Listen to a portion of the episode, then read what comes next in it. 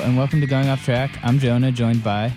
Brad. Steven, yeah. Oh my God, Steven's look here. at that. He's really here. Steven is really here, and not just in over Skype. Steven, the physical human being. Yes, bad breath and all. Yes, you can touch him. Biological Steven. Mm-hmm. You could reach through and grab me. How how did this happen? How Uh, are you here? That did well. We have we have an upcoming podcast with a guest that I worked out that I, I had I had to go the extra mile to get here, and also um, we needed specific napkin rings from Crate and Barrel that I had to come into the city and get. So Oh, so all that shit about you joining a band in Williamsburg and leaving your family and that's all. yeah, no, I'm a fucking grown up. Why And would I do that? You didn't get a busboy job over at fucking the bar down the I street. was a busboy in college. Thank you very much. We've all worked the restaurant field. I think John, did you ever work in a restaurant Never worked in a or a bar? Did you You're work in not a bar? whole person, dude, No, I unless ne- I you've never worked have. in the service I never industry. worked in. Ser- I've What'd only, you do? You were you were a DJ. I was at a bar. busboy. Oh, no, I'm talking in high school. I was a busboy. I was a busboy in college. And then summer after high school, I was like a waiter. Ooh, Yeah, baby. Moving on up. In a shitty tourist restaurant where that was great. It was it was insane. what was the, what was their cuisine at this restaurant? It was like just kind of American pub fare. I remember that the most the most expensive thing on the dish was uh like broiled bay scallops. And one of the one of the waiters that had been there for a while showed me the trick how like if it came back and like you know because they were covered in breadcrumbs and they'd only eaten half and the breadcrumb covering was intact and the other half you could pick away at it and it was okay because they were untouched. these you know And still eat it or serve it to you someone could else. eat it. so we'd stand in the back, like you know, service area where the dirty dishes were, and like pick little bay scallops out from the breadcrumbs and eat them. I worked at a restaurant in college. There I was the host, but the host also was the busboy. So you were like, "I'll give bring you to your table, and then I'll clean up your shit afterwards." Really? Yeah, super classy. I for some reason cannot picture. I feel like you would be so snarky. It was pretty bad. um, but it was the host part was funny because people were genuinely nice. You know, want to be seated. Someone was cool. I remember some old dude with a giant gin blossom came with his wife, and he went, "If you point her to the restroom, me to the bourbon, we'll get right to it." And I went, "Whatever you need, I will bring to your table. you are the captain of this house. Like I love you." But then one of the, but then some of the, I was only some of the waiters were kind of snotty to me, and one guy was so rude to me. And then I found out he was an X Men fan. And I went up and I like dropped something. He went, "Oh, you Wait, a waiter was an X Men fan. yeah, yeah. Okay, he was an X Men fan. He was like, he was like, you don't put the glasses in like this. He said to like my boss, but I was standing right there, so I followed him to his table and went, "You have anything to say? Say right to me." In front of all the customers, not cool on my part. He wasn't cool, but you know, two wrongs don't make anything except more wrong. And uh, then I found out like he was like really into the X Men, and so one day he's putting stuff away, and I went, "What'd you think of that episode, that issue with Gambit? Do you think that was cool?" He was like, "What?" yeah, I read it too.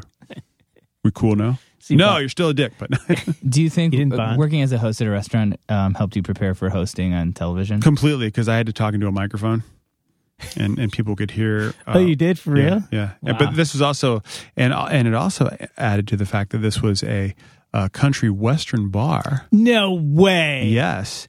And people would go to the jukebox and constantly play Boot Scootin' Boogie by Brooks and Dunn. Oh my god! But I knew where the button on the back of the jukebox was to stop and skip to the next song, which I would do constantly because I'm a dickhead.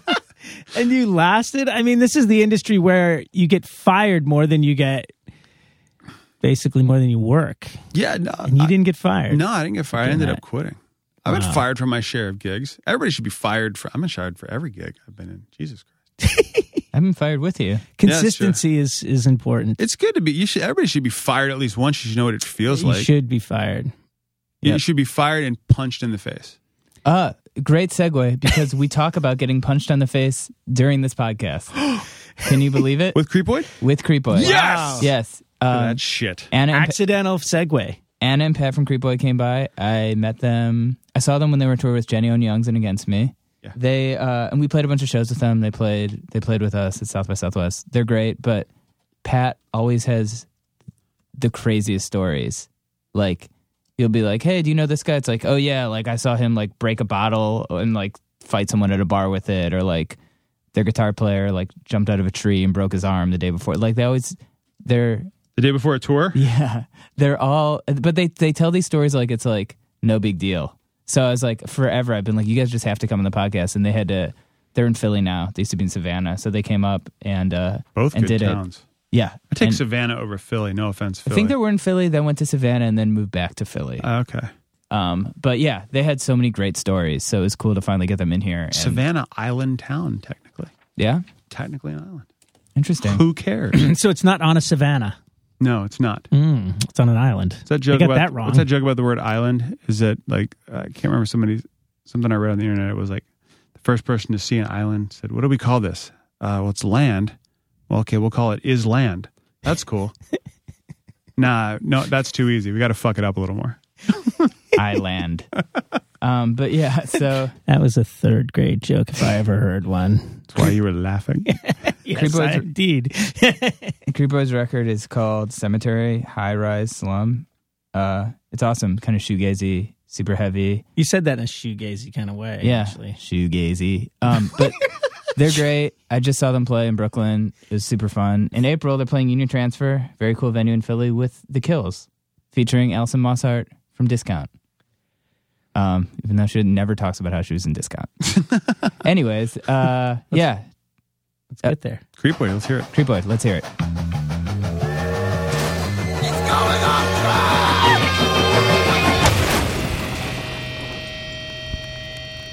So what's up? We're here with Anna and Pat from Creep Hey. How's it going? And Norman's here. Norman, Hi. guest hosting. I love guest hosting. I love it when you guest host. That's because I make your job lazier. You do. You do. Norman knows like I never like get prepared for anything. And then Norman will come with like a list of like super interesting, well thought out questions. He's like, What do you think of these? I'm like, those are all great. I was also thinking those in the back of my head. So I'm glad you wrote them. Yeah, yeah, yeah. That's yeah. funny because that's our exact dynamic. Is like you know I shoot from the hip completely, and Anna would be would have a list and be like, no, this is what we're Pat's doing. That's a big picture. Um, I'm a details. Yeah. It's good. It's good, you guys. Oh, that's an interesting. Can you move that way closer? about it. Just- actually, yeah. Like I focus. I tend to hone in on the, the small things, but he's more like five steps ahead in the future. Yeah. Then I have to catch up. Yeah. I'm like, well, what about this? I was always curious. Were you guys together before you were in the band or Mhm. after? Yeah, before we were in the band. Yeah. We were together um, when we were young, um, 18 years old. Yeah. And then I moved to Italy and then he moved to Texas. So we weren't together for like five years. And then we reconnected on MySpace. Yeah, shut up. Wow. yeah. We had like We no, were just talking about this last night. I was like, did you friend me or did I friend you? I think you friended me. I never sure. had any social media, and I think it was funny. Like my girlfriend at the time, like gave me shit, so like that's why I got a MySpace page. mice. Heard mice. yeah, yeah, yeah. And she was she was in a bunch of bands and wrote a bunch of records about me, like over this like talking shit and stuff. But whatever. See, I think MySpace. I when MySpace was a thing, I used to. I was single, Mm-hmm. and I would be like, I don't know anybody who's actually met. I mean, other than like creepy stories you would hear, Yeah. but like you know, it wasn't like it replaced Friendster. I don't think you were you Yeah. on Oh, Friendster. yeah. Okay. Yeah, I remember friends. Yeah. Yeah, I mean, Friendster felt more like a meat market to me. Mm-hmm. That was like a good place. Yeah, out, make out club. Oh, yeah, I, I, Makeout I, Club. wasn't on Friendster. I was on Makeout Club though. Like, I remember that. Never, I never did. I the feel like makeout all these sites people would be like, um, g- like I met all these girls. I'm like, all I like see are photos of people's cats and shit. Like I, could- I was like, I'm always doing it wrong. or I know you were on Meowspace. Oh my god, that must have been it. mouse space. It was a couple letters off. Yeah. Ugh. Yeah, no, we, we actually Anna and I played in a band together before we were married, um, called the G, and we did an LP, and it was like kind of noisy, just like pop rock Well, yeah, I stuff. just completely made noise on. Anna, Anna on never a played in a band Like, I had before. no idea what I was I, doing. I at was a landscaper in Philly, and I, I found a circuit bent keyboard on the side of the road. Someone was throwing it out, and it was like just total trash noises.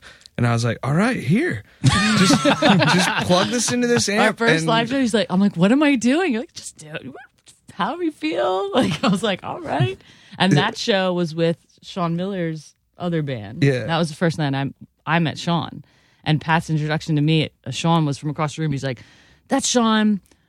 We don't really get along, but I respect him. I was like, all right, all right, let's go, go meet this guy. yeah. And then we ended up that band broke up and we got married and then Sean came to visit us and it snowed a blizzard happened in Manayunk in Philly on the hills so you couldn't get cars in and out and like the bars just stay open because the cops can't do anything because there's so much great. snow so it's just like like, a week of lawless you know what I mean People So- driving like those yeah ATVs and stuff like up your the hills streets, and yeah like little kids. yeah, so like Sean got stra- like stuck at our house, and we had a old uh, uh sound of what is it? The sound of music tape machine. It was like a quarter inch tape machine. It was like busted, and Sean's acoustic guitar and all of our old band's equipment. So we actually wrote and recorded our whole first seven inch in those like three days, and that is how like Creepoid even like started as a band and Oh, stuff. wow. So it was, it was But so wait, you didn't know what you were doing. Though. Anna No, didn't I even didn't do play bass. anything. Yeah, she didn't do Uh, anything. at first Did you play just- the noise machine on Creep No. No, they were just the two of them. It was wrote everything, and Sean then and I. Yeah. Sean was like, "Well, it'd be cool if like we had like another vocal," and they were like, "Can Anna sing?" Pat's Come like, downstairs. Yeah, she can sing. like, I do not know how to sing at all, but like, sure, like I'll Yeah. try. And then we called our buddy Pete, and Pete came and put like slide guitar and stuff. So it was like we were like, oh, we got something here. And Anna actually played all of our first drum. shows. We would sit down when we'd play, like, and we we had a a, a, a bed sheet that I soaked in a bucket of bleach for a couple days, so it was like falling apart and like see through. And we would put it in front of us and put projections, and we didn't want anyone to know who we were. So like all of our original stuff is like it's all secret, like it's this new band, you know. And then when we Sean were- is very shy. yeah, Sean. it was all it was like that. Was that the real reason? That's part of it. I mean, if you look at the first the first couple shows we played without He's the like his curtain. Sean is like wrapped in a hoodie, like you can barely see his face. Yeah, it looks like the Unabomber. But yeah, they when the songs were written, the the bass was passed back and forth originally between Sean and Pete, and they would just alternate who played guitar and who played bass, and then finally, like Pete was just like. If you could just learn to play bass, like that would just make this a lot easier on everybody. You were So- playing. You Yeah, started just- rehearsing. You were playing shows within like a month. Like, yeah. And then there's been uh, that was four years ago. hmm Yeah, Wow, that is wild. yeah. Anna Anna never played an instrument until. Like, but I feel like that probably happens like a lot. Yeah. You know, like I was, I always, for some reason, when you were telling the story about the the keyboard Mm-hmm. thing or whatever, like I was thinking of the first time I saw Vampire Weekend, Mm-hmm. and I was like, I remember. So it was at the East River Band Shell. They Right. weren't, they hadn't broke yet. You know, there Mm-hmm. was still just a bunch of people and like Ralph Lauren clothes dancing to them, like when they were. Oh and uh but like I remember just being incensed by two things that were going on. So one was that like before they even went on, I looked at the way the drummer had set up his kit and I was like, no good drummer would ever set up their kit like that. I don't I don't know who this guy is, but I know he's not good. Yeah. First thing I. I think he's changed his setup since. Yeah, that's pretty. But the second thing I remember was that uh, the keyboard player, you know, he only had this like tiny, like Casio kind of keyboard and this like, it, I mean, it was. S- It was kind of cute in a weird Yeah, way because he was just like boo, boo, like just like one finger. I was just like, oh, he doesn't really know how to play. Oh, That's adorable. yeah, Anna would have one whole hand on one end of the keyboard, mashing a bunch of them, and a tambourine going and singing backup vocals, and it was awesome. We had a lot of fun with that band, but that band had a had a violent end. Uh, okay. Pete Joe, the, the ex member of Creepoid, and he was in that in the G also. It was like old. I grew up with Pete. I've been playing in bands with him since I was like fourteen. But Pete uh, has got real crazy one night at a show and uh, smashed a pint glass on the other guitar player's face and like slashed him. So oh my god. I guess you're out of the band. yeah, like, so kinda- it's pretty brave that Sean was in the band with Pete. yeah, He considering it's never got he never got got anything slashed. So a couple fist fights. yeah, a couple fist fights. Really? oh yeah. I can't see Sean in a fist fight. Oh Dude, well, me and it's not Sean, good. me and Sean used to go at it. Like, Really? Oh my god! But yeah. respectfully.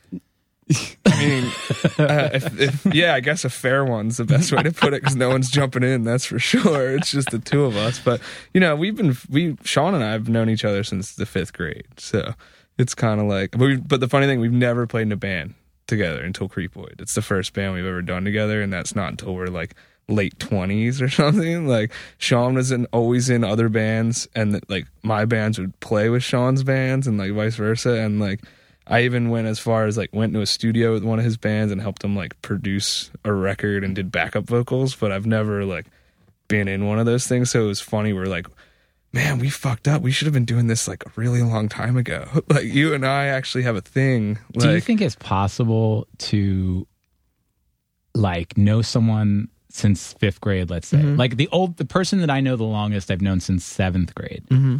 And it's still difficult for me to look at her and not think of her as 12 years old. Oh, totally. No, no. I, you should Yeah. hear the conversation Sean and I have. You, you, Anna could count how many times I call him a nerd while we talk to each other. It's like ridiculous. They tried to they're like, you don't understand what he was like in high school. right. You're like, you can't let go of those he's first all right images. Now, but like, oh but man. yeah, I think I do that with with you. I think oh yeah. because totally. I think of Pat with his backwards haircut when it went What's this a way. backwards I was super the hair mod. went this way. Oh. I was, that I was way way. mod. when we oh. And met. me and my girlfriends were always like, "Oh, that's that kid with the backwards haircut," and we'd make fun of him. You know? Yeah. But you, know, It all you, were ta- out. you were talking about me. That's Yeah. all I wanted. Like, that was the way I looked at things. You know, like I think that's true. Like you have that memory of first seeing the person.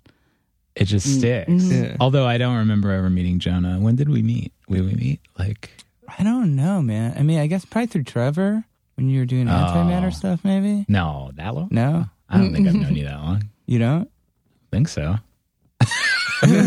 maybe, maybe when no you interviewed me for that Thursday documentary. Oh, that might have been no, because I I had known you enough to make fun of the shorts you were wearing that Oh day. yeah. Yeah, it was comfortable. It was a level of familiarity. You wouldn't have had to know me that established. well to make fun of those shorts. I recently got another pair of shorts where like someone came over and they're like, dude, seriously? I'm like, they're shorts. Like, and they're like, but they're like, Sure. they're so short and they have like palm trees on them. oh I man. like it. Yeah. I mean, They were like practically underwear. I was like, what are you doing? I like man? shorts that look like, I like shorts that look like bathing suits. Just my thing. What kind of shorts do you like? Well, we're not. Pat doesn't let us. He gets mad if we wear shorts on stage. No, you can't the do On that. beginning, stage, you yeah, can't- that doesn't yeah, happen. Shorts, no shorts on. Even if it's super hot. No. Okay, let's do this. Fashion we've actually function. we we've talked about this with other bands. I think when I've when I've guest hosted, but this is a good. I think this is a good topic. What are mm. the rules of being in Creepoid? Mm. Every band has rules, Yeah. whether you like it or not. Uh, you guys regularly get drug tested. we, no, we we have we have like we definitely have rules. I mean, one that we yell at people about all the time is like, you know, if you're driving, like you don't get off the highway unless you can see the destination from the highway. Like I don't want because so many times I've been like, I'm gonna go to the gas station. You pull off, it's like 20 miles to the left. and you're like, and Nick just goes, oh, like so. So that's a rule. We have that rule. Um, That's a good rule.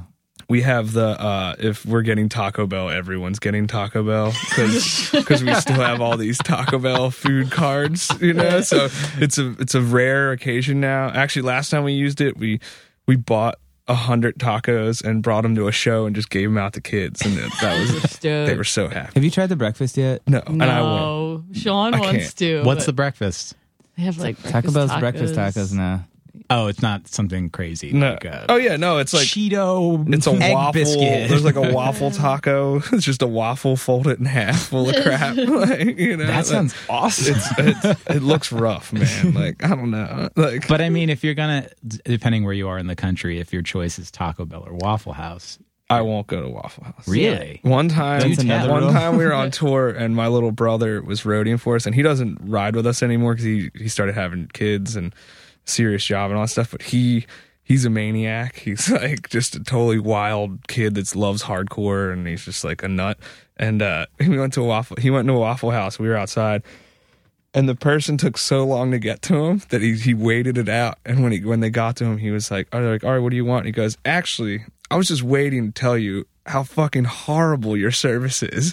And how Like, you uh, like flipped the table over and like like, screamed at them and then was like the yeah it was like that's all I have to say. And just like walked outside and it's like you waited in there for an hour to freak out on the guy and he's like I feel a lot better. Like I was just like oh my god. Like, yeah so Waffle House we But avoid Pat, them. I've don't really never- eat breakfast. I've I'm not a breakfast had guy. that. That's not a breakfast. I'm a sandwich lunch guy yeah. I saw a girl come out of the subway yesterday with this Waffle House um like parody t-shirt from like I'm assuming it was a band. I don't remember what the band name was, but in the cursive underneath it it was like Tennessee's Hot Fried Emo or something like that. And I was like I have to hear this band.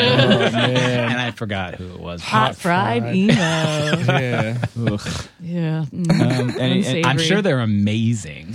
yeah they're probably great You're rolling your eyes. You're gonna be like fucking at their feet Well, I mean, soon. anyone that tries to act like they eat Waffle House on tour obviously doesn't go out on tour long enough. They're like, they do like a week and they're like, that was great. My stomach's fucked right now. Like, we go out for like months at a time. Like, I would literally die. Like, something like really bad would happen to me. I think my my entire constitution changes on tour Oh, because yeah. I'm Yeah. able to eat just anything. oh, yeah.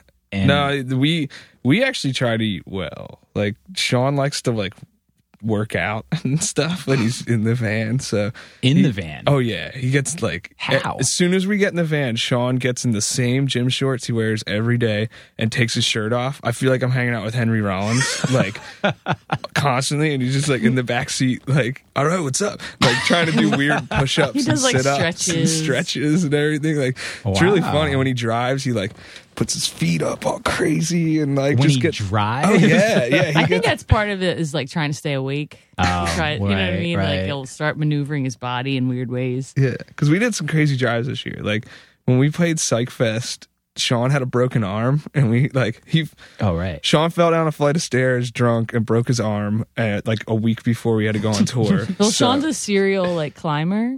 He likes to climb things when he's drunk, and he always it always gets him in trouble. years before that, he jumped out of a tree and shattered his heel, and, oh. and I had to carry So- him to the van. So when he called, we were supposed to do our taxes as a band, Okay. and he called us up and he's like, "Oh yeah, had a rough night last night. He texted me and said Tripped he tripped dog, on a dog bone, and fell, Fell down, down some stairs." I went, "That sounds to me like he was climbing." If I know my Sean Miller, I would bet he was climbing. Yeah. So he gets in the car. We're on our way to the He tax man, rough, and he too. did not look good. and he's in, he's like holding his arm like this. And gets in the van, like sits down. He's got his coffee, but he's not drinking it. He was oh, so definitely drunk too because he, he was saying joke. He was laughing, Yeah. and everybody was laughing at his And jokes. I was like, "Do you want to go to the hospital?"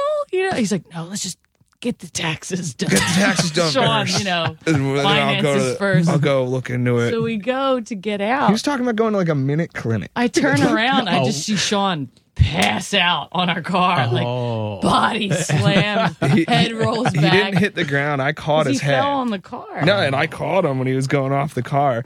So I throw him in the car, and I he start wakes up, he comes to in the car. Where are we going? No, he woke up going, "I Yeah, we, told him, we told him we're taking him to the ER, and he was Yeah. like, "I gotta tell you guys something. I lied. I lied." lied. I was climbing. yeah, we know. Yeah, we are We very know you were climbing. He's like, also, I hit my head hit my pretty head. bad. I mean, like, look, And his head's there's still this- bleeding. this bleeding Oh my god. on his head. We're like, man, why the didn't you fuck?" tell us this? Yeah. He's like, I'm sorry. So we, so we did he sleep like that yes, the night before? So he's- my he cousins- slept with a broken arm and He- his head bleeding. My cousins are rugby players, and like Sean lived with them in high school and stuff, and they're like crazy maniac brothers, you know, and they have a house together. They're bartenders, you know. And Sean tells me after the fact, like we're at the hospital waiting, he's like, So, Chris, um, when I knocked myself out and woke up on the steps, he uh, saran wrapped ice around my arm and put a hoodie on me and told me to go to Go sleep. So I was like, You could have died, man. He's like, Yeah, I wasn't thinking about Well, that. he was Like, so delirious when we pulled up to the ER because we knew he wouldn't be able to walk in. We were trying to get as close as we could, so we're trying to like tell the guy we need a wheelchair to get him out. This woman comes up to the car. Can you give me a ride to Can you give me a ride to the Acme? Like, so, and we're like, and Sean's going, give her, Give a her a ride. ride. I'm good. Help her out. I'm good. He's like, why don't you just help this lady out? I, had, I had to tell. I had to turn And around. he's going, tell don't let them shave my head. Don't let them shave my head. And there we would have been there. He was yelling, "Don't let them." Because shave that my-" would have canceled the tour. Yeah, Yeah. that would have been Yeah. over. Yeah. Yeah, Yeah. it would have been over. Or we would have performed as the Smashing Pumpkins. Yeah, we joked about that. We would have just showed up and I would have had a ponytail and we would have all been in costume, like turtleneck would have been like, like totally. But no, uh, he. So we hired this kid to like fill in as a guitar As player. Sean's So pretty much like this young kid is standing next behind Sean's equipment with me in the dark, getting blasted with fog every night, and Sean's up there with a lap steel and a full arm cast that goes from his elbow all, a all the way to his armpit. A guitar on a on a keyboard stand. That's what it was. That's that's what we real. referred to it. It was not a lap steel. the sounds we were getting from that. Crappy That's a thing. lap steel in certain neighborhoods. You- yeah, he was trying. But Was he so- playing with Make it like a work. slide? Yeah. Yeah, and he Yeah. got like a He new- raised he the got raised the action. nut, and Okay. like, he had it all set up like that. So it was, it was like the ghetto version. It's like Yeah, yeah. buy this one nut, and you can just totally change everything about your guitar. But no, uh, this kid, he's like terrified the whole time. Every couple days on tour because he's never toured before. He's like, so that that last day, are we really driving from Austin straight to Philadelphia? And I was like, dude, yeah, Yeah. Like We gotta get on a plane. We got to get on an airplane and go to England like the next day. And Sean's Like, got to get his going, cast cut off. yeah, like, Sean's got to get his cast cut off at 8 a.m. And at 10 p.m. we're going to be on a flight to London. So like, kid kept asking like, every- like, oh, are we gonna like stop and take like rests and stuff? Like, no, we're gonna ro- rotate seats and drive No, straight no there. Like, what are you talking about? So it went down. We we waited and we watched 13 floor elevators play. And as soon as they got done, we got in the van at like midnight and drove straight to Philadelphia. And th- this kid, he like didn't drive like rarely ever and like we did i did like 14 hours on that drive we did it was like a 30 something hour drive that Jesus, time because like everything Yeah, went rough. down and and he finally we get to pennsylvania We hit the Pennsylvania border, so Yeah. we still have like six hours to go. It's like probably like 1 a.m., Yeah. 2 a.m., and Sean's driving and he's doing his leg maneuvering. crazy. He's barely wearing clothes. And he's speeding. Sean's the speeder. Like, Fast he'll as hell. goes real Like- fast. And then I, uh, I'm sort of looking, I'm like, you good, man? Like, you all right? I'm good. But I think it was freaking Bill out because he kept being like, I could drive, man. Well, he had been just sitting there watching for- for 20 I'm something good. I could drive. I could just take us home. because he had been sleeping for so long like Slept he- for all day, you know. yeah, Like, already, I can do you know, that. like I No, drove, I'm asleep. me. Nick drove, he's asleep. Like we're dead so asleep. finally, you Bill, know? Sean's kind of like, I think just to amuse himself, he goes, "All right, man, you want to drive? Like, take over. You got this." Like, he pulls over. Bill gets in. All right, you know he's driving. Like half hour later, he's like, "I can't do it anymore, guys." he bailed. He's like, "I'm sorry, hour I'm, I just can't." And like Nick goes, "All right, I got it." Like I, Nick took over. He's like, and, so okay, wait, we're, I'm gonna have to stop the story Yeah. for No, one it's cool. So. I think it's humorous because I really love the way you specifically have voices for everybody in the band. it's amazing. But like, okay, I hear Sean's voice when you do it, but Nick, Yeah, you it's- turn him into Oh, Batman. Yeah, you know, we that's- we, all, we Yeah. do it to Nick. It's- yeah, like yeah. straight It's- up. Like when he it's a- says uh, something stupid or like is annoying, I'm like, oh man, and then he, and he's just like, oh. just like puts his head down, like like we do it to him all the time, But and like okay, Anna's so sister. I'm- obviously nobody who's listening, not nobody, but most people who are listening to the podcast don't know what Nick actually sounds like. yeah, Nick is like not doesn't he's sound a like Batman. he's a at nice, all. quiet guy. he has a he has a very low voice. It's very low. It's very low, and like he talks. He starts to talk lower as he. Hi, like, it- how are you? I actually think he has this very like what I would call a sweetheart voice. He does. yeah, Yeah. well, Yeah, that's he's a sweetheart. Anna's sister was our tour manager on our last tour, and she had to get us all together and be like, "Look, no more making fun of Nick. Yeah. you guys all gang up on Nick, and no more voices." And then after that, we're like making fun of Nick right away. We're like, mm-hmm. "Oh, Em, Well, Em, my sister Emily has like a Like- very thick Philadelphia accent. yeah." So like sometimes people can't understand her She's like, when "You she talks. need, Like you need to stop making fun of Nick." Like, when we're we like, were "What?" on tour with a place to bury strangers, she would talk to Dion, the bass player who's from New Zealand, and she couldn't understand his accent, and he couldn't understand her accent. So they would just be talking, and they would just be like. Yep, I know. And then like, see ya, and like walk away. So where does it where does it come from? Where does that like the Batman come from? I don't know. That's he does it. Like he Does do- he? Yeah. Like we spend so much time with Nick. You know, like constantly we are together. You know, we go on so many tours right now. and We're around each other. So it's like he does it. I mean, And, I guess it's like, I mean, it's funny. I'm thinking about it, and I was like, yeah, every band I've Well, been he in, dresses we in have all voices black. for everybody. yeah, He yeah. dresses in all black, so he's kind of like. Although I gotta say, like, I know that my band members have had voices of me. I don't- I've never heard them. Uh, no, see, we, see, that's the thing. We- Uh, yeah. that's We're why very we, open about yeah, we making fun of Nick. survive. Be, well, we survive that way because a lot of bands that we tour with will have like these little inner band feuds and stuff, and they're like, "But you guys like are always getting along and laughing and stuff." I'm like, "That's because we are mean as shit to each other. Like we are No, so we mean to each other. Like."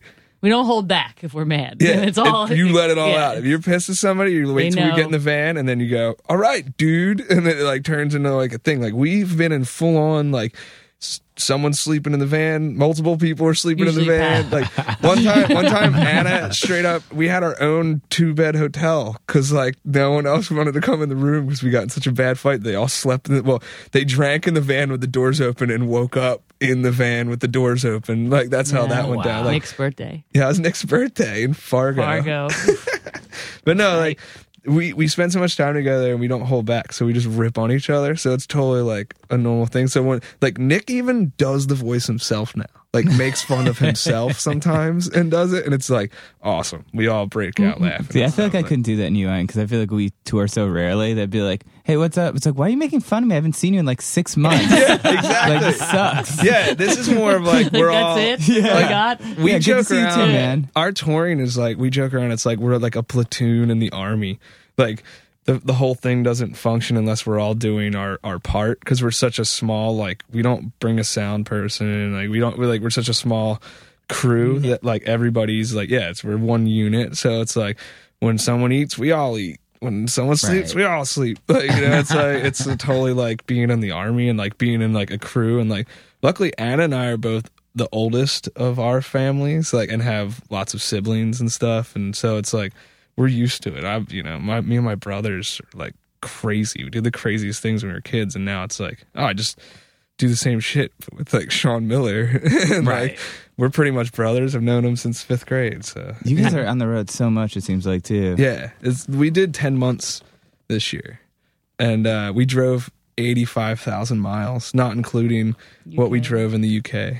Like so, it was uh, Since we went full time. yeah. So last July, we did eighty five thousand miles, and Wow. yeah, that doesn't even include. I guess before that, we had a bunch of touring under about that year as well. So probably well over that. But yeah, it's you know, I look at it this way: like all these bands talk about '90s bands and '90s throwback and '90s music and stuff, and it's like, well, one thing I learned from the '90s is that if you want to be a successful band, like you know, the Jesus Lizard, you need to tour for six months out of the year. And you need at least you know and you need to push your records as hard as you can. And you need to play every small club to every big club and you need to bring it as hard as you can every night. If there's five people there or if there's like a thousand people there you know what i mean? So we all practice that you know being that all of us are come from punk and hardcore and everything you know? I mean, I do we- think that's something that's one thing that I, I feel like I've noticed over the years is that, like,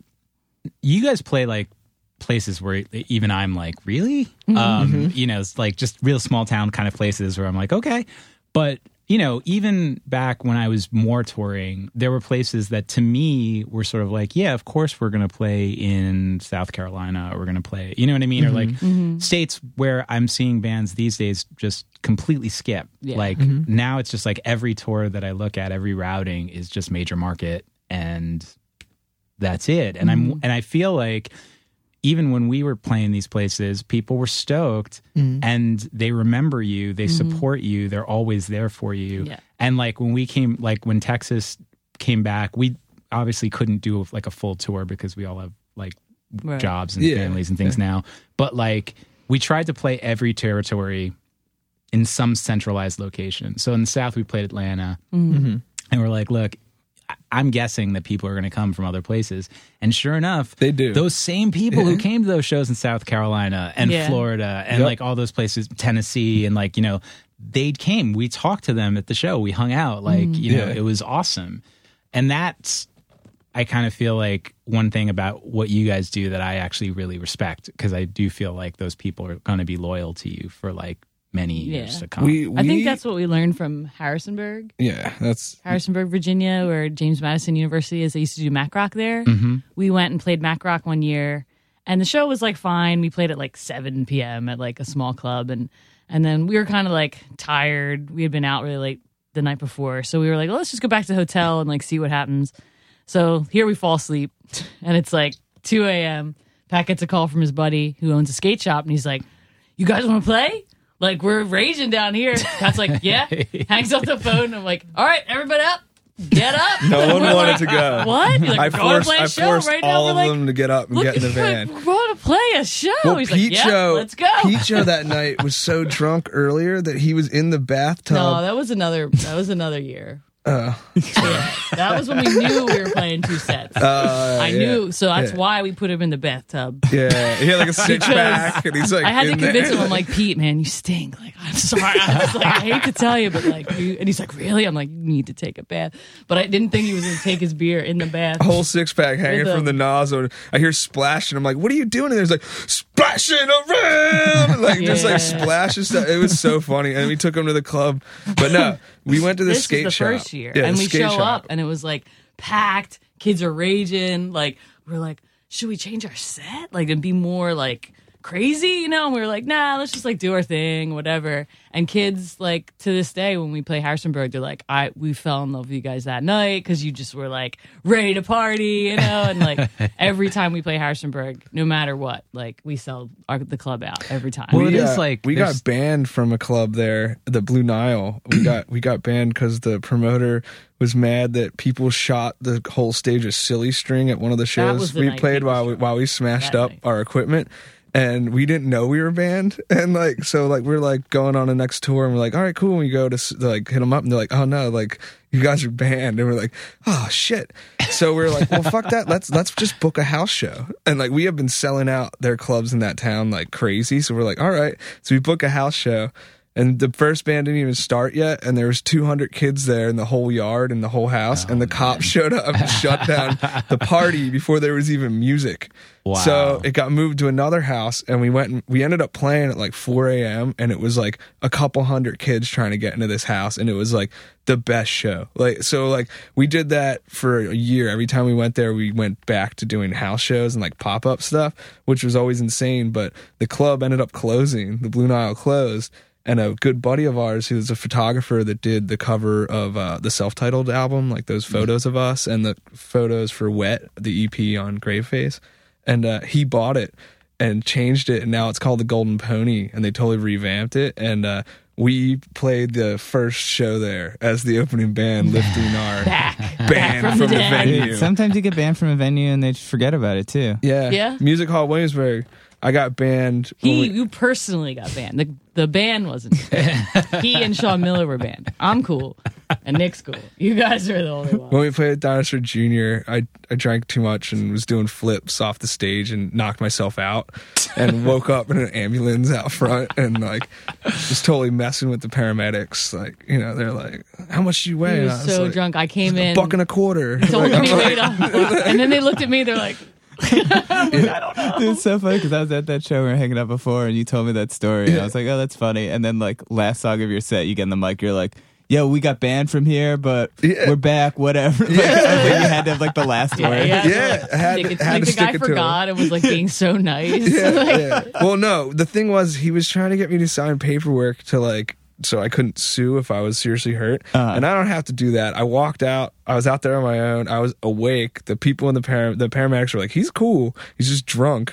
And like and like and my wife's standing there like, "I'm his wife. He's an idiot." Like you know, so like they know I'm fine. And like uh uh Sean's standing there and the guy's trying to get me to sign and Sean's going outside of the ambulance. You don't have to sign that. You don't have to consent to that. You don't have to consent to that. You don't have to consent to don't, that, Don't do that, Pat. Like- Like, all this stuff. So the guy turns around and goes, "You're banned." To Sean first, and then and then he bans me. But I'm so drunk that I didn't care. I just kept walking in the venue, and they just having to like, "Come on, dude, you have to like go back outside." I'm like, "What's up?" No, like, the best was we pull the van around to to load our gear. We open the back, and Pat goes, "Where's all our gear?" Like, your face, you're like, "Their gear was stolen." I'm like, "It's in the club 'cause they still. stole- I haven't loaded out yet." No. Okay. Somebody there isn't, somebody like, stole my vans out of the green room that night, and it was a Converse show, so I was all worried. I was like, Nobody Did they really stole steal my van. vans? Like, somebody took them. Like you know, it was a wild night. My I lost my cell phone that night, and a dude tweeted at us and was like, "I think I found Creepoid's cell phone," and I was like, "Hey, dude, what's up?" And he mailed it to me. Like I was, got Oh, my wow. phone back. I was like, Nice. Yeah, it was nice. Dinosaur Jr. was so good that night. Yeah. But yeah, they banned me, and then literally six months later, we got the headline there. So that was It's really not cool. Six months. Troxell Pat, time. Pat has some issues with Since- time. Yeah, since Troxell time is It a moves thing. real fast. It's like this is mom too. It's your whole. It was so crazy. Six hours later, we Yeah. headlined. yeah, the next day. Well, I learned about Troxell time real quick when you told me I when I was living in Baltimore. He calls me up. He's like, "Yeah, we're gonna be there soon. We're all gonna crash at your place." This other band. I'm like, "Cool."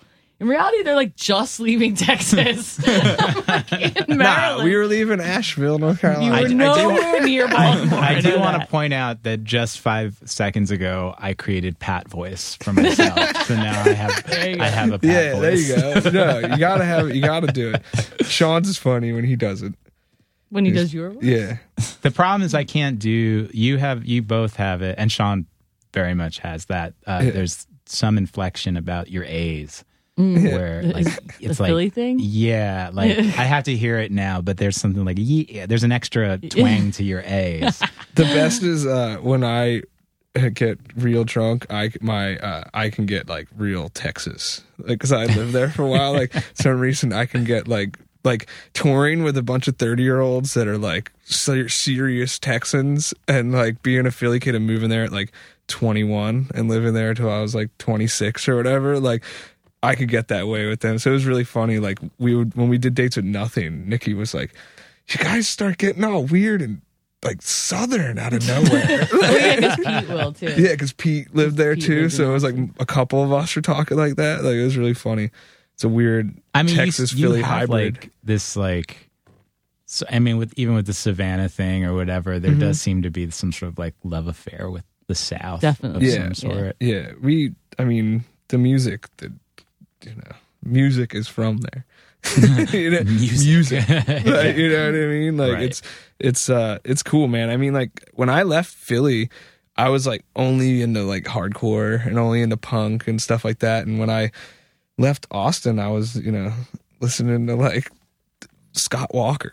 But You that's know also I mean? probably Like- like a, an age thing too. Right? Yeah. Ki- it kind of it was also like I I got really into like garage stuff in like Garage, the late think, is way nineties, you know, and it was way bigger in the south. So like I was already into like the Oblivions and like 68 comeback and like 68 comeback i bought their 45 because it was on sub pop and i didn't realize it was going to open a whole you know love of big star for me you know what i mean but it did all that like re- like right at like 22 so it was like also like Right. the Silver Jews. I feel like that's Yeah, a exactly. That's I a was- tw- 21 to 22 I think is like a, a really like like if your taste doesn't evolve at that time, you might You're- be you're in a trouble. lifer. Yeah, yeah, you're yeah. yeah, you're a You might be that guy at the party when you're 35. We're like, what the fuck does that guy listen to? yeah yeah no, but I mean, I. I remember like for me, 21 and 22 was like, I spent all my time at this coffee shop Mm-hmm. because I didn't have a job and I was like, and my friend Josh like worked there and just Mm-hmm. gave me free shit. And uh, and we would just listen to records, and he was like, his taste had evolved a lot further than mine at that point. So he was introducing me to a lot of stuff from the '60s. Like, I mean, we were list like Silver Apples. I remember was Mm-hmm. the first time I heard them, or like um, even Love, or like things like that. And uh, then I moved to Chicago the next year, and then that sort of like cemented everything because I was already sort of starting to Open. like get into like other things. Like I got into like techno when I was in Germany, and I mm-hmm. was like, okay. And Chicago just sort of distilled everything, like because they were just into everything. It was like dub mm-hmm. and techno and like psych and like you know just folk and Yeah. you know all this stuff. And I was just like.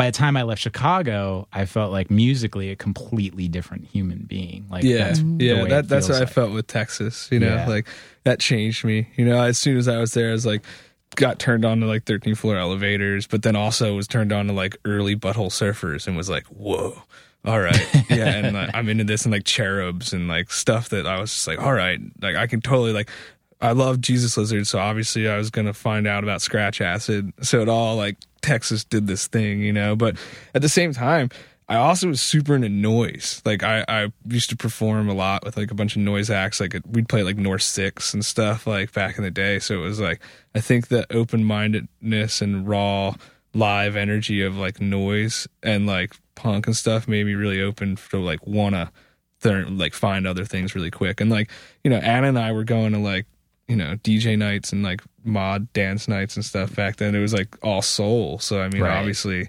I was already open to that too. So it was like I just needed someone to point me in the right direction. And uh, you know, a bunch of dudes I met in Texas in the band the Golden Boys, they definitely did that for me. So that was really cool. Yeah. Okay, but now the question becomes you really want to listen to a hardcore record. Mm-hmm. You get in the mood. You're just like, I, I mm. want to listen to a hardcore record. Yeah. What record is it? Oh man. Well, it matters how much of a mood I'm in. Like I, I obviously love.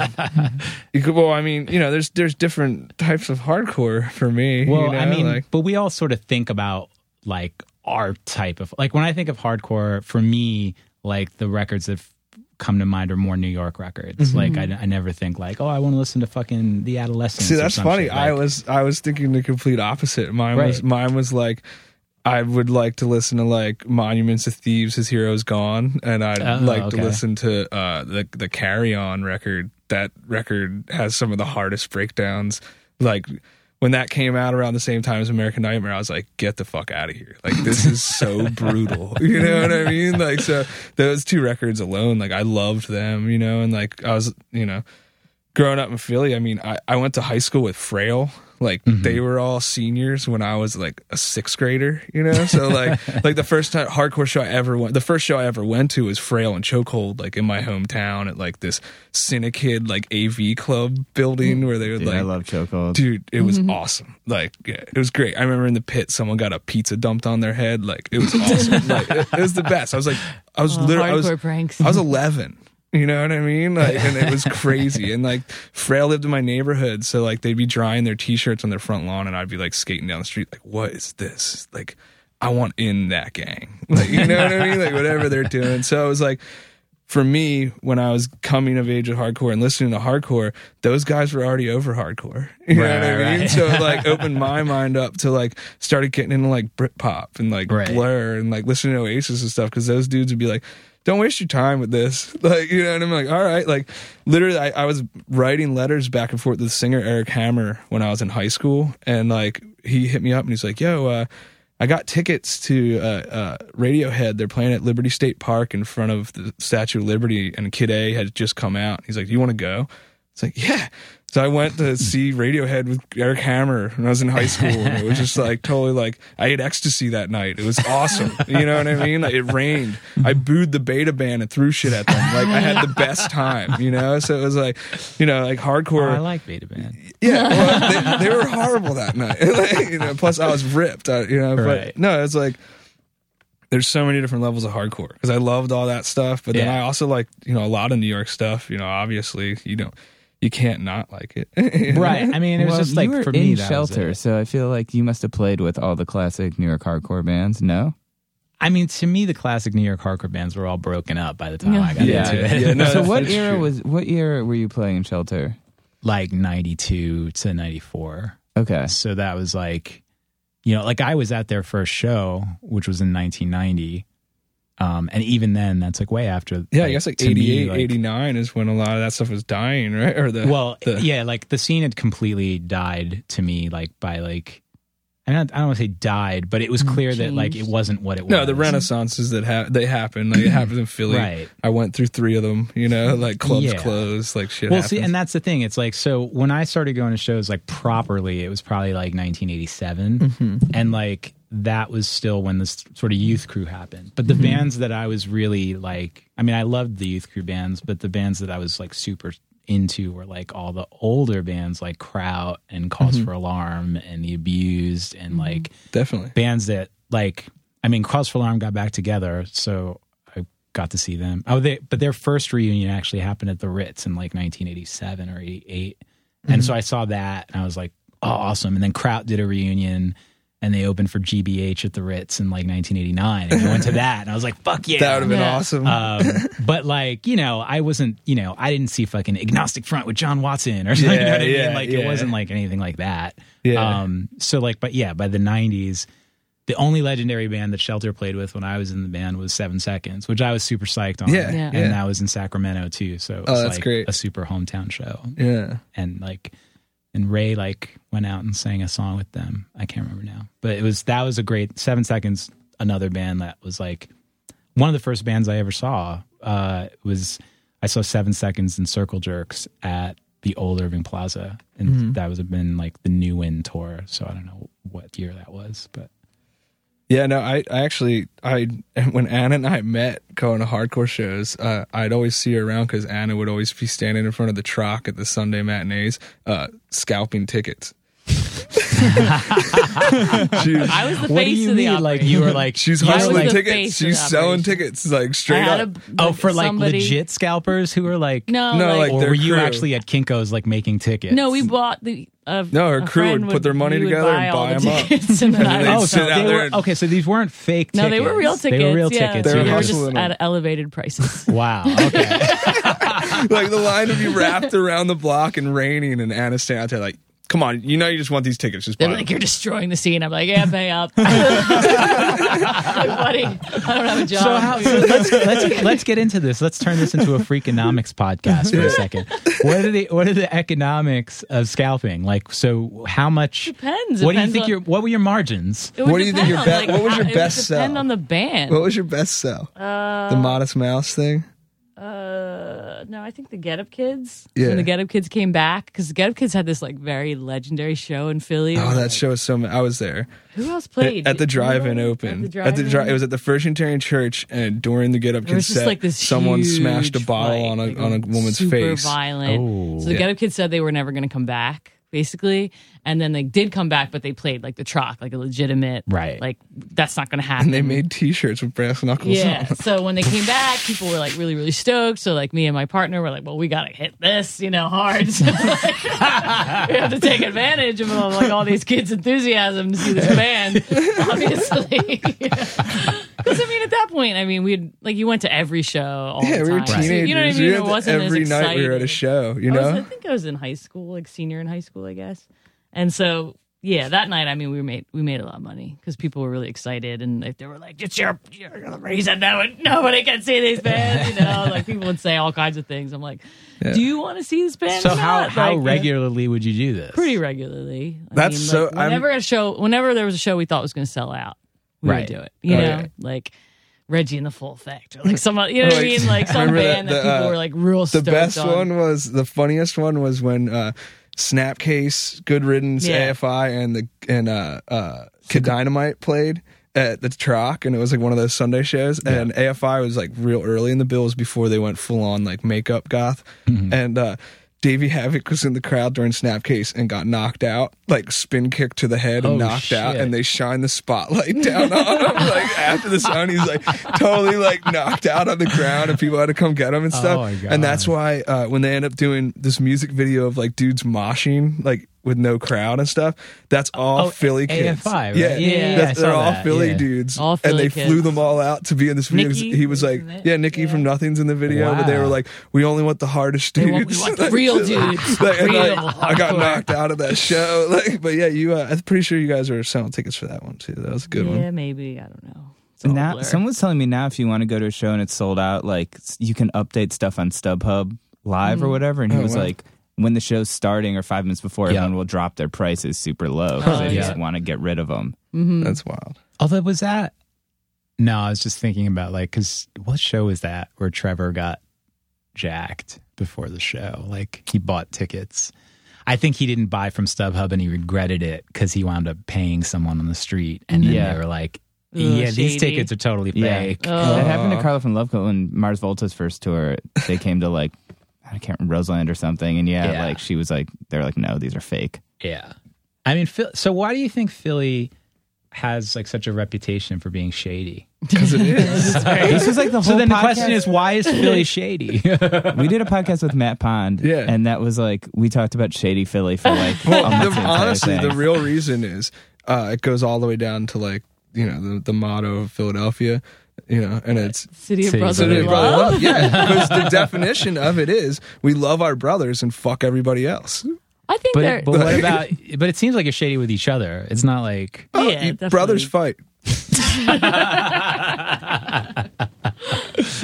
I think part of it is like being in the shadow of New York and like being like, we're a city too, God damn it. You know what I mean? Like, we'll do some Yeah. fucked up shit. yeah, like, you don't know what goes on here, you know? Like, Right. I don't know. There's definitely a lot of a lot of shady stuff. There's like a good in the friend of ours, um, his dad or his grandfather, I guess, lived like two complete two completely like separate lives. one North in North Philly Philly and one in South, South Philly. And he had a wife and, and a family in both. He named his first son the same name of both families. Yeah. and the only reason they found out about each other is just one identity thieved the other other. because they had the same like, the name and 80s. like stole his You know? shredded his shit. Yeah. Yeah, so that's like some Philly That's some Philly shit. like normal ass shit. Like, I'm like what? I got North Philly life. I got a South Philly. you know, like I want Italian, I go to this one. I want Irish, I go to this one. You know, like, just like, whew, all right, like. mm. Wow. I I missed it so much though when I wasn't living there. Like when I, we were in Savannah, we'd go somewhere and people would be like, "Oh, be careful in that neighborhood, like it's sca- shady." And we'd be like, "Looks fine to me." Like walking around, like looks like home. to me. They're like, "Oh, I forgot you're from Philly." Okay, like. I mean, what's funny is like your house in Savannah, like it was so beautiful, but at the same time, it, it needed work, right? Yeah. Oh, yeah. So it still looked like you, you know. I remember John and I we were walking down the block looking for it, or actually, we did we ride bikes to your house? No, think I picked might you have. up. Oh yeah, Yeah, that's right. yeah. There was something where I was like, we were driving or something, or maybe it was like during the day, and I just feel like there was like this this time where we were looking at the block and being like, "Damn, man, this block is sick." Yeah, baller. But then, like, your house was sort of a little like punk housey. yeah. yeah. Well, the, the the the landlord, the whole one of the things that helped us move into Savannah is this man down there. Is his name's Ramsey, and he's a great friend of ours. He's in his sixties, like Detroit guy, biker, old biker guy, like loves punk rock, like super into like Cleveland's like the Pagans. Like Pagans are like one of his favorite bands, and like the Stooges and stuff. When I met him, he owns properties and houses down there, and he was like. I have the perfect place for you. And it's like he bought the house in the early 80s and it was like all crack in that neighborhood. And he's like, Wow. I don't want to when that neighborhood it. was like bad. it was bad back then, but he didn't want to restore it. He wanted he wanted it to be like as is. And that since there's no basements down there, they just hook up air conditioning units on the floor and everything. But in that house, after the Civil War, um, these German workers came down to like rebuild the South because they burned it all down.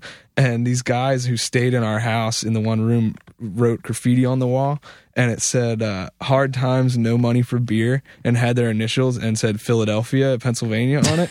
And here the work crew was from philadelphia that moved there and were in the house. So he was like I, and to him he's like i have the house for you. Like, this is the one you're supposed to live in. And we're like all right man. Like but no it was like it was cool. Like that place has like crazy messed up ghost stories with it. Like the ghost tour that goes around town like the hearse people ride in comes by our house like we sit on the porch and we're like hey like, we're not, like you know they're like we tried to convince Nick to to get a job driving them yeah. in between doors. Like, Come on, Nick, you'd be perfect, perfect. driving the hearse around. Like, oh, you're Actually, if he talks like that, yeah yeah welcome to the haunted house tour. Be great. because the story is the the man who built our house was like a tugboat captain and he died the year it was finished being built Two weeks. the two yeah two, weeks, after he- it was done his being boat built, sank, and so he his died. wife Wow. lived in the laid the- house yeah. forever until she was like ninety five. Yeah. I think. and but she, yeah, they she laid was the laid body out, like in, the, house, for a while and like you but uh, guys are like in stereo. It's Yeah. it's crazy. Like she, when Ramsey bought the house, he got a call and he's like, "Yo, they're like someone stole your front doors off your house. You need to come down here." So he went down there and went into the house and tripped over a dead body, and uh, uh, a local prostitute was murdered and stuffed under Ducky. the steps. Her name was Ducky, Ducky. and uh, Ramsey found the body. And they're like, you know, the door, the brass doors are gone now, and all that stuff. So years go on. He's building the house and fixing it. Finally, someone came to to to give him an okay from the historic society. Like this house is like cool for what it is, and it's it's official, like you know. And the dude was like, "Oh, uh, too bad about your doors, uh, but you know how you know you know where you can get the mock." And he's like, "What?" The woman who lived there loved that house so much that the front doors are engraved on her tombstone in the graveyard at Forsyth Park right there, like downtown, like the crazy famous graveyard, you know. So Ramsey went down there and like has pictures of like the front doors of what they're supposed to look like and all that stuff. Like the place is like Wow. weird. Like I loved it. I lo- it was so creepy living there. Like Mm-hmm. it was cool. But so the person who died was she murdered? Yes. Yeah, She was yeah, murdered. Yeah, she was Okay. murdered. Yeah. So that's Nice. supposedly one of So- the other ghosts that was there. But I never had any encounter with ghosts. Sean and Katie claimed that they heard some screams and like clawing and stuff. But I mean, you got to figure like someone's probably died in every house, yeah. right? There's no definitely. ghost in that house. I ate acid in that house the day before we went on tour, and like If there were got- ghosts, they were would've gonna get me. Yeah, like like that's was I a perfect opportunity for them. yeah yeah. They usually like to sneak on in. Well, I, I I used to be a chauffeur. Well, I was so I was beyond livid because like we were leaving for like three months of tour. the next day, and everybody in my house is on acid, but me. I was And like, Nick. oh, Nick when? didn't oh yeah, any. Nick didn't do it either. And I'm like, when did you guys all decide to do acid? They're like, well, we just had it, so we can't take it with us. So I'm like, we have to do take it with laundry, we have to pack, we have to clean up. To... It's like, ah, well, I don't know what to tell you. Like, we're all on acid now. Can't take it back. And like, I couldn't find Pat because I was like mad and well, fuck him. And then I finally like wandering around the house and I peek into our bedroom and all the lights are out and he's in bed like wrapped in a blanket, like stroking our cat. And I'm like, "Are you okay?" He's like, "There's mosquitoes." and he's like, "Trouble is keeping the mosquitoes away." Trouble was straight up Our cat- swatting them and like batting them down. Like I was like, whoa, watching it in like slow motion. It was awesome. But no. Sean and Katie destroyed their bed because it, was like they had put bed bug wrapper on their bed like as a precaution 'Cause in Philly, it's because bad. they had a scare. So they had uh-huh. kept it on. So now when they're on acid, they're like peeling the plastic away, like rough throwing it in there. I'm just like wandering from room to room, like what the fuck is going on? Like all pissed. Yeah. Yeah, So they would have got us. I would have. I would yeah. The ghosts would have came. They had they would have came then. Senior your vulnerable vulnerability. I don't believe in ghosts. Yeah, I don't believe in ghosts. I don't believe in ghosts either. I don't want to. Do you have a ghost story, Jonah? Well, not when I lived with Arturo. That place, like pe- two two people thought was haunted by the ghost of Dee Dee Ramone because Dee Dee used to live there Whoa. and stayed there a lot. And Wait, uh, when did Dee Dee die? Dee Dee died? What is that? Ninety nine. Yeah, yeah, a while ago. 98? Wow, is it that long ago? Yeah, man. So I think a while. So supposedly this place was haunted by Dee Dee, but I never had that experience. But my roommate, who I was subletting from, was like, "I don't believe in ghosts until I moved in here." Yeah. So what's he do? Is he like eat his food and like play his records? Real Well, what's loud weird is shit? everyone, Ar- Ar- Ar- Arturo didn't really. Be- Arturo sort of Someone keeps believed in turning it. the goddamn record player up. We did a podcast. Why with is Chinese rocks on again? what the hell is going on here? it sounded like he was kind of like a pervy ghost because like, Uh, oh, 'cause, I like it was believe always women where like I was changing. Yeah, what or if he's. Dee Dee King Ghost and he's got like the chain and the sneakers and shit? Oh, dude, I forgot about that. Dee Dee King? Oh Oh, man, Dee Dee didn't King. I had that tape. yeah. What if it's the ghost of Dee Dee King? That would be the best. Like, That would be the best. Dee Dee- That what was he'd the, the what best was the big ghost. Dee Dee King single? oh, I forget what it was, but it was so slow. He like Oh slow rap. Yeah, It was This is something Taking I'm his just gonna- time. I'm going to Just taking his time, man. but yeah, I don't. I feel like you guys must have at some point had a lot of fights about like why did you do this super irresponsible thing the day before we have to leave for a really long time. We yeah, I mean, we just told you about Sean breaking his arm. And, like, you know, like I think I was that mad, but it was just like annoying. It yeah. was just like, all right, I guess I'm packing the Well, it's it's like we played at CMJ I would rather year, they do acid at home than on stage, which we've in done. front of thousands of people. That sounds like a that when sounds like I'm a the weird only like, one playing Yo. my instrument, and I turn around and I just see Sean drop his guitar on the oh, ground oh, that for the year. thirtieth time. Yeah, that was a rough one. we played on Fourth of July in Florida, and they all did acid, and it was just like everyone was there and like happy to see us. And then we played, and they were like, That was, like, the worst song bye." we ever You guys aren't playing your instruments, so Pete, Pete was wearing all camo gear that he bought at a thrift shop, and there were showing showing our music video behind us. And he was playing, and he looked up and he's like, "How come those clothes aren't what I'm wearing?" He thought that was like what was happening to him, but it was a video already shot. So he stopped playing and it's like Just like- looking at this video. We're like, "What the fuck, dude?" Like, it, it And was- Sean just kept dropping his guitar. yeah, on the ground. Uh, last CMJ we played at Death by Audio with uh, Protomartyr. And we all ate mushrooms before the show. Like literally, like twenty minutes before we went on, we're like, "All right, perfect time to eat these mushrooms now. like we're gonna eat them, and they'll kick in right when we're going on."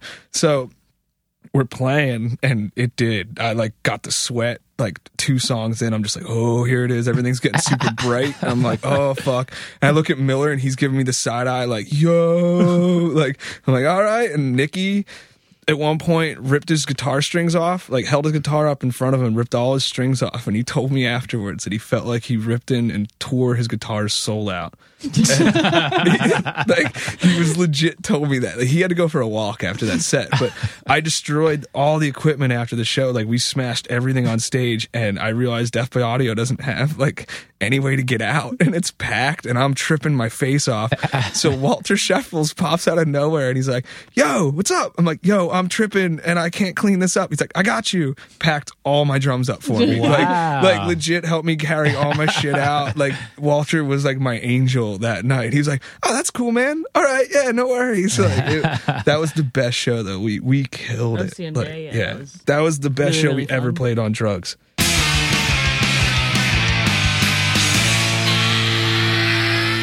Punch in the face. Yo, yo, yo. Crazy podcast. Thank you so much to Pat and Anna for coming by. Um, Creepoid are always on tour. They tour so much, so you should go to their website. And when they come to your town, which they will, you should go see them because they're incredible live band. If Jonah says it, it's true. It's true. Jonah, have you been punched in the face? No, I was just actually thinking about this. I don't think I've ever been punched in the face. Hmm. And I feel sort of like You've never been in the service industry. You've never been punched in the face. Those two things go hand in hand. Yeah, you got to I've pick lived one. a pretty dude. sheltered life, I guess. yeah, You been I punched in think the face? I can't believe you're so. Brad, you been punched in the face? Oh yeah. Yeah, oh yeah. Right? No, I feel like I didn't. I never was really. I've never been in really uh, many, if any, fights really. But I did have mm, my best friend punch me in the face Oh, one yeah? time when I was kind of being a dick. Yeah, I had that. knocked me down. Knocked me. Oh, yeah. Kind of knocked me out. I think the problem is that I'm so intimidating that no one really steps to me. yeah. Well, That's true. So That makes sense. It's true. There's an aura of don't fuck with Yeah. from the bear. No, I Yeah. would. That's the first thing I think of. yeah. I think. Yeah. My our, our the old Don't dir- let this small sweater fool you. the, uh, the the old director of uh s- of the Untitled Rock Show who now does the Tonight Show and was nominated for an Emmy. nice one, Dave Diomedi. Uh, it was awesome. Freaked me out when I saw I was watching the Emmys. I'm like, it's Dave. Well So more done, Like Dave DM Emmy. Yeah, where he didn't win. Yeah. Uh, but um, I got punched in the face on TV, and uh, they had to like cut. They didn't even have time to cut commercial. Stage manager had to jump in and do the rest of the the bit before I came back. He's now stage manager for Seth Meyers, Steve, um, and uh, You it, got was hit, it was someone in the audience. someone in the audience. No way. Yeah, I forgot clocked me. about that. Kid was crazy. I feel actually very bad for him. He was very mentally disturbed. Oh, Um, he thought like the female co-host was his girlfriend. He was there, and jeez. I thought he was like some weird kid, and I was like, "Come here, give me a hug," which I used to do to kids. And I went for it, and before I could hug him, he clocked me. What did it air? kind of rightfully so. teach you a lesson. You know what I mean? Who Did the it- fuck you gonna hug? was it on the show? Oh yeah, it aired. Yeah, yeah.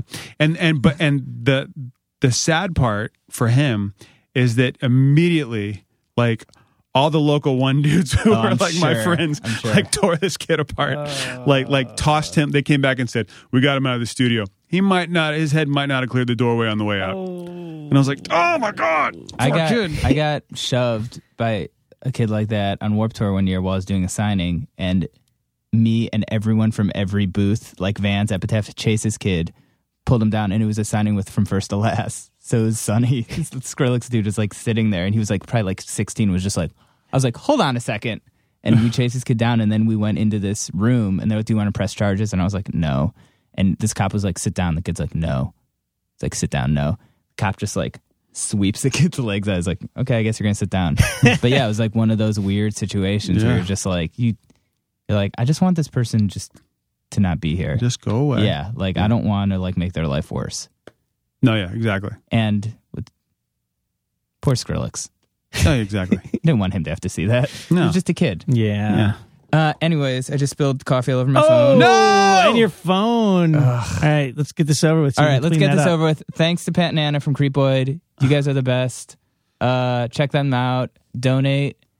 Check us out on Twitter. Check us out. Goingofftrack.com. yes. Subscribe. Thanks to all the people who've been donating. I get a donation at least once a week. Nice. Thank you. We love you for that. Yeah, we love you for being cool. So we'll be back next Wednesday. Uh, talk to you then.